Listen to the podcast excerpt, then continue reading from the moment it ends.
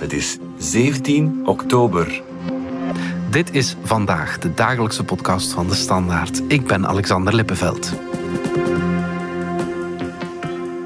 Als we even elf jaar teruggaan in de tijd, dan zien we hoe al onze grote banken, megalomane banken, één na één bijna omvallen en moeten gered worden tijdens de bankencrisis. De tijd was rijp voor een nieuwe bank, een ethische bank. Newbie zou het anders en beter doen. Maar sinds dit weekend weten we dat dat niet gelukt is. Waarom en hoe anders was Snoopy echt?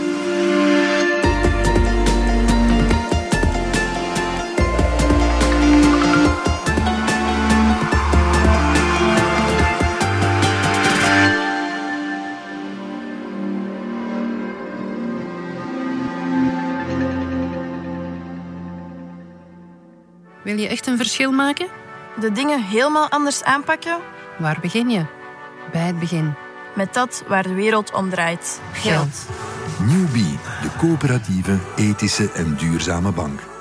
Dat was het eh, promospotje van Newbie. Stijn de Kok van onze economie-redactie. Wou jij ook een verschil maken? Ben jij een spaarder of coöperant bij Newbie? Nee, nooit geweest. Eh, op dat moment dat ze opgericht zijn, werd ik ook in de financiële sector. Weliswaar niet bij een bank, maar ik had soms ook te maken met een aantal mensen van Newbie rond duurzaam beleggen. En ik had toch al een beetje mijn twijfels over die mensen. Dus vandaar Oké, ja, heb ik ja. er nooit echt eh, ingestapt. ja. Ik zei het daarnet al in de inleiding. De start van Newbie ligt in 2011. Dat is niet toevallig, hè? Ja, dus het jaar eigenlijk dat het, ehm, de bankencrisis die bij ons begonnen is in september 2008, eigenlijk min of meer, ja, ik ga niet zeggen afgerond is, maar zijn dieptepunt gekend heeft Ja. met het faillissement van Dexia en Dexia Bank België, die uiteindelijk is overgekocht door de Belgische staat en dan in Belfius is heromdoopt. En was eigenlijk het jaar ja, dat het heel duidelijk was hoe diep en slecht onze banken, onze grootbanken, er toen aan toe waren. Ja, Dus- Fortis was ook al... eh, Fortis was ook al aan BNP. Paribas. Ja, ja, En er waren eigenlijk ook allemaal banken die waar toch minstens één deel, bijvoorbeeld bij Fortis ASLK, was een grote, maar een eh, niet zo winstgevende bank die als een soort dienst voor de gewone spaarder was. was echt een spaarbank. Mhm. Sera was een coöperatieve bank die dan bij KBC is gekomen. Mhm. Je had ook ehm Bakop, die dan bij Dexia terechtgekomen waren. Dus eigenlijk voor de bankencrisis, voor 2000, had je in België tal van kleine middelgrote spaarbanken met een kantoor in, in heel wat dorpen met heel eenvoudige producten. En ik denk dat dat was, ja, eh, toen heel duidelijk was in 2011, al die kleine banken waren opgegaan in zeer grote mastodontbanken, Ja. die allemaal veel te veel risico hadden genomen. Ja. En was uiteindelijk wel de tijd rijp misschien voor iets nieuws. Ja, de sky leek de limit, maar daar kwam dan eh, plots een einde aan. En er was een soort van roep naar meer eh, ethisch bankieren. Hè. Dit is hoe filosoof Jean-Paul van Bendegem het verwoordde in een spotje voor Newbie. Wat doen ze met mijn geld? Ik zou dat wel een keer graag willen weten. Wel, het punt is, als je dat probeert uit te zoeken, is dat doorgaans een, een waanzinnig lastig probleem. Vraag mij niet hoe het zit eh, met de bank waar ik nu bij zit. eh. je spreekt over zulke grote entiteiten met zoveel macht en invloed en lobbying en wat nog niet allemaal. We kennen allemaal die verhalen. Eh, premies op aandelen, van toekomstige premies van aandelen, van aandelen dat vind ik compleet waanzin. Wat is de functie van een bank in een maatschappij? Wat, wat doet die eigenlijk? Eh, die moet dingen mogelijk maken. Moet zij alle dingen mogelijk maken? Nee. Dus wilt je keuzes maken in eh, wat er mogelijk kan zijn. En dat is voor mij de start van het ethisch bankieren. Ja, Stijn, is dat het zo'n beetje? Of wat is het volgens jou, ethisch bankieren? Wel, er is een groot onderscheid tussen ethisch beleggen en ethisch bankieren. Ethisch beleggen dat is relatief makkelijk, waardoor dat ook een grootbank een ethisch beleggingsfonds kan aanbieden.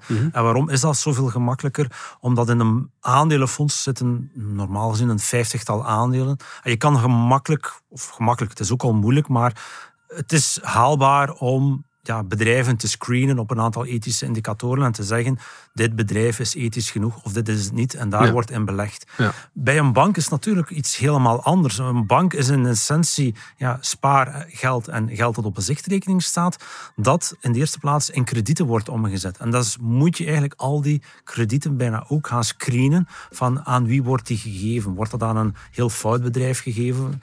Wordt dat aan ja, iemand die daar een huis mee gaat kopen dat zeer slecht geïsoleerd is?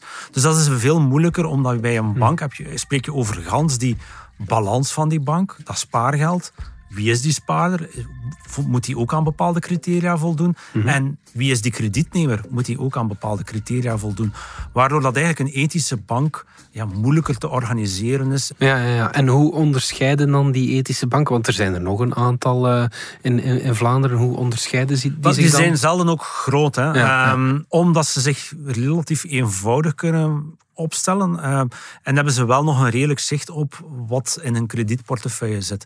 En dan gaan ze bijvoorbeeld wel criteria ge- zeggen van wij geven een hypotheek aan u, maar uw huis moet aan bepaalde isolatienormen voldoen. We gaan aan een bedrijf of een VZW eh, geld geven die aan bepaalde voorwaarden voldoet. Dus Ja. zij hebben wel dan nog die specificiteit om een selectie door te voeren op aan wie ze krediet geven en wie niet. Ja, ja, ja. Ook op een aantal ethische criteria. Ja, en houden de grote banken, zoals BNP, zoals KBC enzovoort, daar ook wel al rekening mee? Of, eh, Veel minder, omdat die natuurlijk het probleem hebben van ja, heel groot te zijn. En het ja, moeilijk is om, om die selectie, die criteria volledig door te trekken. Ze houden wel meer en meer wel met een aantal criteria. Zelfs als een bedrijf een krediet wil nemen, zal men toch ook een, een beetje gaan kijken van, zit dat niet in compleet foute industrieën? ja. Maar dat is allemaal eh, ja, heel beperkt. Ja. Men gaat toch ook nog altijd naar zeg maar, een, een, een varkenskweker die zwaar wil uitbreiden en, en daarmee de nodige stikstof in de lucht zal brengen. Ja, Ja. Die zal ook zijn krediet krijgen. Ja, ja, ja. Dus men gaat daar niet zo selectief zijn als een triodos of iets dergelijks. Newbie werkte ook met coöperanten. Was dat ook een, ja, een aspect van dat ethische verhaal? Meestal wel, maar het is niet noodzakelijk dat een ethische bank een coöperatie moet zijn. Hmm. Net zoals dat een coöperatie of een coöperatieve bank niet noodzakelijk een ethische bank is. Oké. Sera was ook een coöperatieve bank. Was ook niet specifiek ethisch of die daar iets eh, in het bijzonder deed. Maar het helpt natuurlijk wel, omdat je dan wel ja, de inspraak hebt van al die aandeelhouders. Ja. Eh, en dat er een duidelijk ja, meer over de missie kan gediscussieerd worden. Want dat is het verschil, hè? Dat, dat, dat niet alleen een krantje van topleden Ja, eh, dan beslist. Ja. Want wat dat ook wel belangrijk is, een, bank is altijd wel een, ja, heeft kapitaal nodig. Hè? Dus je, een bank zet spaargeld om in krediet en heeft daar eigenlijk een soort buffer nodig, of als het kapitaal is. En dan heb je eigenlijk ook wel mensen nodig die dat kapitaal verschaffen, die daar ook een, een vergoeding voor krijgen. Dus eh, ja, groot of klein, eh, wat ook het doel is van je bank, je hebt kapitaal nodig. En je hebt daar ergens een systeem nodig van wie zit dat kapitaal, kan die dat doorgeven. Want zelf Triodos, die eigenlijk op zijn bankenactiviteit denk ik vrij goed draait, heeft een heel groot probleem op dit moment met zijn coöperanten. Oké. Omdat eigenlijk de markt van die coöperanten, die ja, coöperanten die willen uitstappen of instappen, dat die markt volledig stil ligt. Dus die hebben daar eigenlijk wel een stevig probleem en dat vooral ook in de Nederlandse pers Ja. een groot eh, eh, ja, hart leeft. Ja, oké. Maar vandaag gaan we het over eh, Newbie hebben. We zeiden het al, ze zijn gestart in 2011, maar dat nam geen vliegende start, zeg maar. Hè? Wel, dat nam in die zin een vliegende start dat het aantal sympathisanten, het aantal mensen die 20 euro steun wouden geven of zelfs meer, en het aantal organisaties, dat eh, groeide heel snel. Dus men merkte opeens wel van, ja, de, de, de bank werd aangekondigd en kreeg eigenlijk heel veel bijval. Ja. In ja, bepaalde middens die zeiden, ja, dat is, dat is goed dat het er komt, eh, we staan erachter. Ja. Dus veel sympathie, veel mensen die het wilden steunen. Maar, ja, dan maakt nog geen bank. Ja, voilà, dat is Met- zoals een fanclub, dat zijn ook geen aandeelhouders of zoiets. En dat is de rode draad door het verhaal. Ja, ja, Eh, Het was bijna een soort politieke beweging in Newbie. Mhm. Ook met slogans die nogal naar het politieke aanleunden. Ja, vrij krachtig, maar ja, finaal had je daar nog altijd niet zoveel geld voor om een bank op te richten. Mhm. En had je nog geen klanten en had je nog altijd niet zo heel veel kapitaal en een echt plan van hoe kunnen we nu echt het verschil maken als ethische bank. Ja. Hoeveel klanten waren er zo op het, uh, op Wel, het einde? op, op het einde 20.000 kla- klanten op ja, bijna 120.000 coöperanten. Dus maar één op de zes van uw coöperanten is ook eh, klant geworden, wat heel weinig was. En er waren eigenlijk al vroeg signalen dat, eh, dat het commercieel niet zo goed ging lopen. Want voor ze bank werden in 2019 zijn ze begonnen met een aantal producten. Een verzekeringsproduct, een bankkaart, eh, een soort, soort betaalkaart. Die dan ja, wat duurzaam gemaakt was van een of ander mais, dacht ik. Maar dat was maar een paar duizend mensen die die dingen kochten. Dus je zag daar wel al van, Ja. ja, die vertaalsleutel tussen sympathisanten, mensen die coöperant wilden worden voor relatief weinig geld, en dan uw producten zouden afnemen, dat die nogal laag was. En die 20.000, waarom is dat nu te weinig? Wel, die 20.000 klanten die zijn goed voor zo'n 180 miljoen euro aan spaargeld. En eigenlijk is dat wel te weinig om een bank te worden. Oké. Want, en dat was denk ik ook al het probleem van in het begin, anno nu en ook anno 2011, een nieuwe bank starten, dat is niet evident.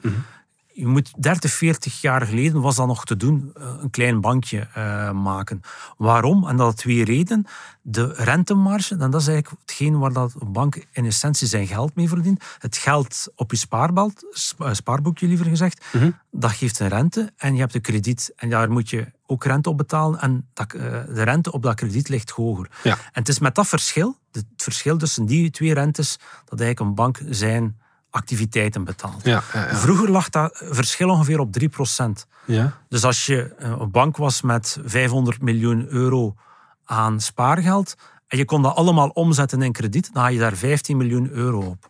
ja. Dus dat was... Dat is daar niet je, slecht, hè? Daar kan je al wat personeel mee betalen. ehm, daar- een aantal kantoren mee openhouden. Ja. Maar eigenlijk doordat de rentes de laatste 20 jaar hard gezakt zijn, Ja. is dat gezakt tot anderhalf procent ongeveer gemiddeld.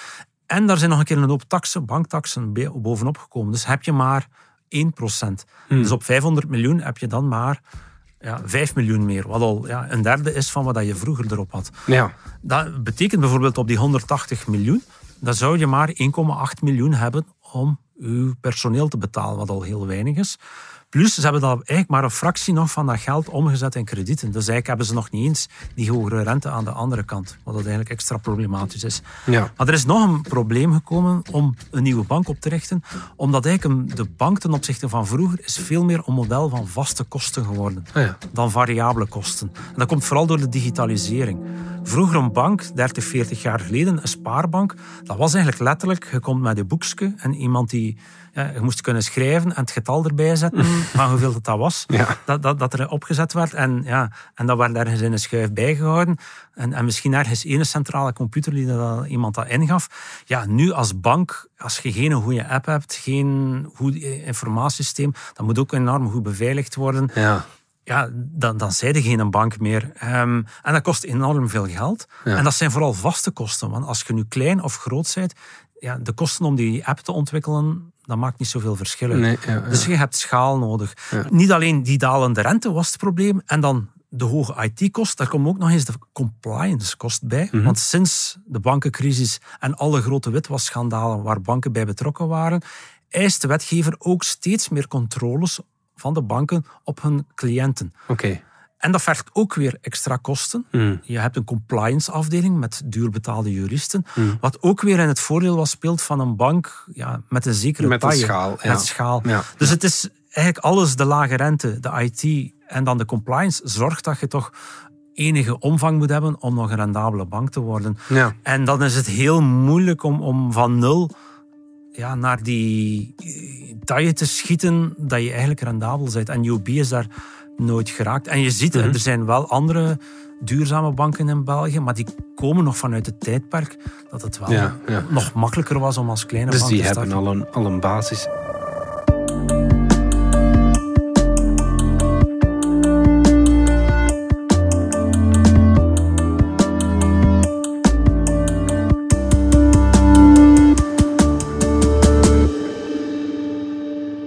En waren ze dan naïef bij de start? Ik weet het niet. ik heb ergens een gevoel van wel, maar eh, er zullen mensen bij Newbie zijn die zullen zeggen van niet. We hebben het wel onderzocht, we hadden wel een plan.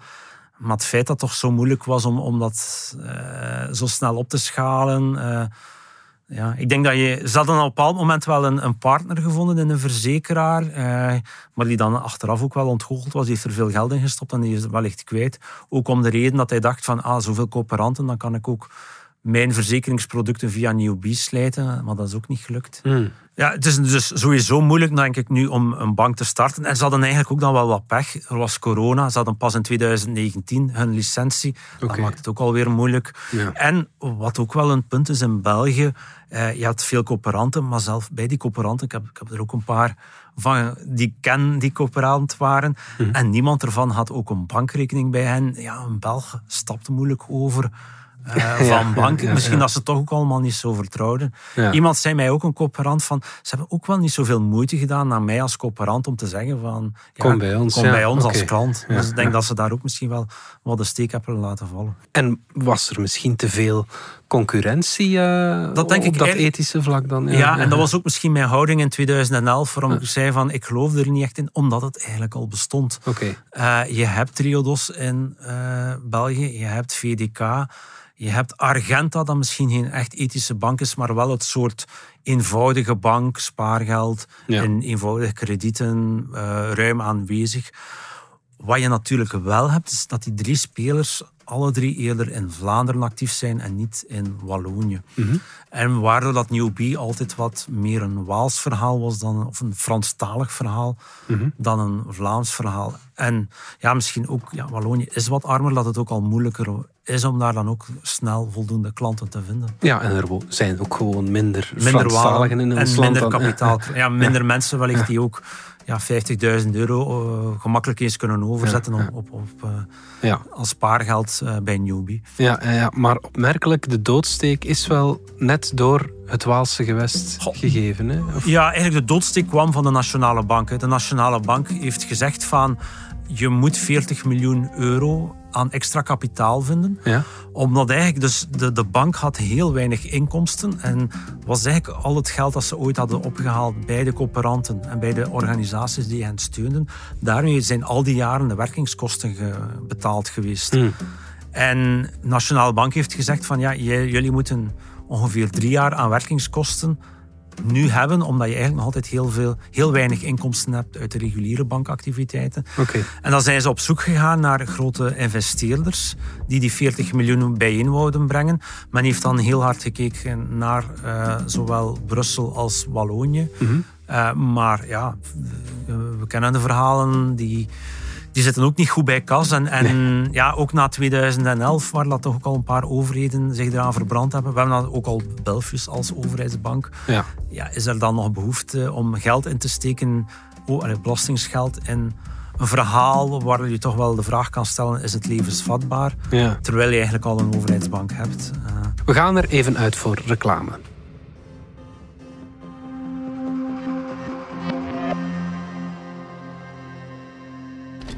Jij je passie omzetten in Lego-stenen?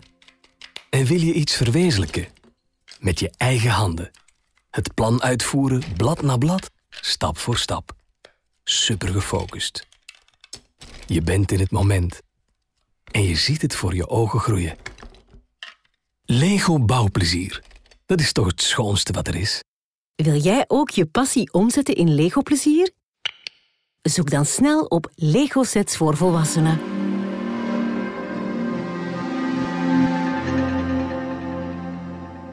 Terug naar Newbie dan. Ze hebben het niet gehaald als bank. We luisteren even naar het communiqué dat Newbie verspreidde. De gesprekken met de Nationale Bank zullen er vanaf nu op gericht zijn na te gaan welke mogelijkheden Newbie nog heeft.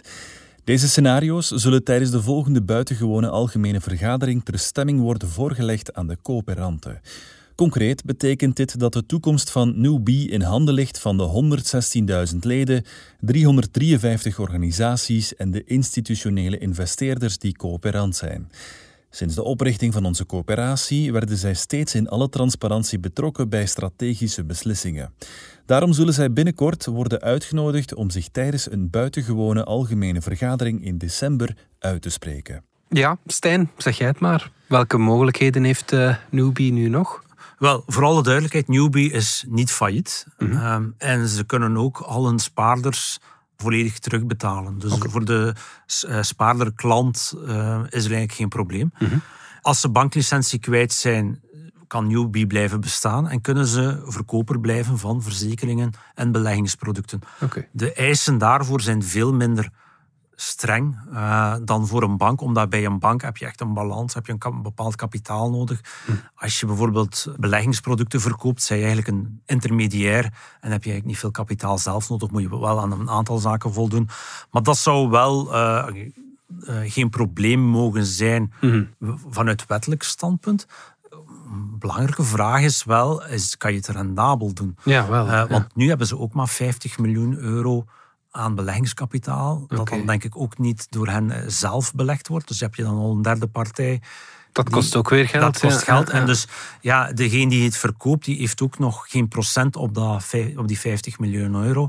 Dus ja, je, je, kan daar misschien iets maken waar je drie, vier mensen van kan betalen. Ja, en Ruby heeft wel meer mensen in dienst. Dus zal dat levensvatbaar zijn? Ja, als je het heel kleinschalig doet. Ja, je kan ook misschien een soort VZW-achtige organisatie worden, die een soort actiegroep rond ethisch bankieren wordt en op sympathie rekent. Dus ik weet niet wat ze gaan doen, maar ik denk dat het heel moeilijk wordt om een ja, puur commerciële activiteit levensvatbaar uit te baten. Ja, ja, en zijn er mensen die er veel geld aan zullen verliezen? Organisaties wel. Mensen, ja, we hebben wel heel veel coöperanten, maar die, de meeste hebben daar maar 20 of 40 euro in gestopt. Oké. Okay. Was ook niet hun laatste geld. Dus, uh, en denk ik ook velen zijn misschien al bijna vergeten dat ze het ooit er hebben ingestopt. ja, voor, voor de gewone coöperant die het als ja, kleine steun heeft gedaan. Ja, ik denk dat die de meeste, ja, het feit dat ze ook geen klant zijn geworden, dat dat meer was van we, we ondersteunen het project. En niet met het idee van we gaan er geld op verdienen of dat geld komt nooit terug. Mhm. Maar er zijn wel een aantal organisaties die er wel een pak meer geld hebben ingestopt. Zeker ook aan Waalse kant. Mhm. Er zijn ook een paar universiteiten. Uh, okay. Brussels gewest heeft er ook geld in gestopt. Natuurlijk, dat zijn ook allemaal geen bedragen waarvoor dat die organisaties in de problemen gaan komen. Maar in deze tijden is het dan toch misschien wel wat zuur dat je ja. Ja, een paar honderdduizend euro's misschien kwijt bent in een project waarvan je misschien achteraf gaat kunnen zeggen, ja, was het wel goed, was het ooit levensvatbaar, had je het niet beter moeten bekijken. En die zijn dan hun geld kwijt? Wel, hun geld kwijt. Dus um, Newbie kan verder gaan als uh, organisatie, um, maar heel veel geld zal die organisatie niet verdienen. Al die jaren die ze zijn opgestart, ja, personeel gehad hebben, al die opstartkosten die zijn gemaakt voor ja, een bankactiviteit die niet levensvatbaar was, dat geld is wel verdwenen en ik zie niet goed in hoe dat ze dat ooit kunnen goedmaken met een activiteit. Dus ik denk wel voor de coöperant dat ja, heel weinig geld zal overblijven. Ja, oké. Okay, ja, ja. En zie je het gebeuren dat ze nog een andere activiteit, bijvoorbeeld als verzekerings- of beleggingsproductmakelaar? Het was weinig. Ja, ze zijn het geweest voor uh, dat ze uh, de banklicentie hadden en dat had weinig succes. Dus het zou mij verbazen, maar ja, je, je Ja. weet het nooit, maar het zou mij toch verbazen. Ja, ja, ja. tot slot zijn, we hebben het al gezegd, Newbie was niet zo nieuw als ze zelf eh, zeiden in de naam. Maar moeten we het nu jammer vinden dat het niet gelukt is? Goh, misschien enerzijds wel. Uh, ik denk dat er wel nood was aan, aan zo'n nieuw antwoord.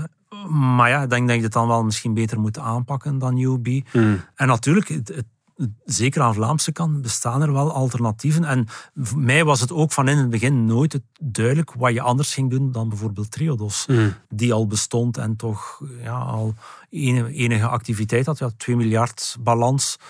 VDK 3 miljard. Dus allee, dat is dan de grote orders dat ze naartoe moest, moesten.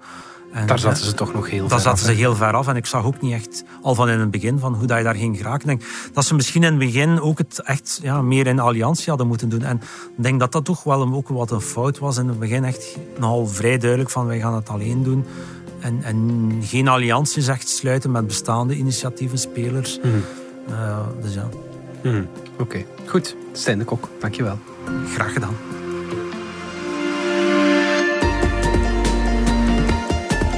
Dit was vandaag de dagelijkse podcast van De Standaard. Bedankt voor het luisteren. Volg ons op Spotify, Apple Podcast of eender welk ander podcastplatform. In onze gratis app DS Podcast kan je niet alleen ons werk beluisteren, maar ook de beste podcasttips terugvinden, met zorg geselecteerd door onze redacteur Max de Moor. Alle credits van de podcast die je net hoorde vind je op standaard.be-podcast. Reageren kan via podcast.standaard.be. Morgen zijn we opnieuw.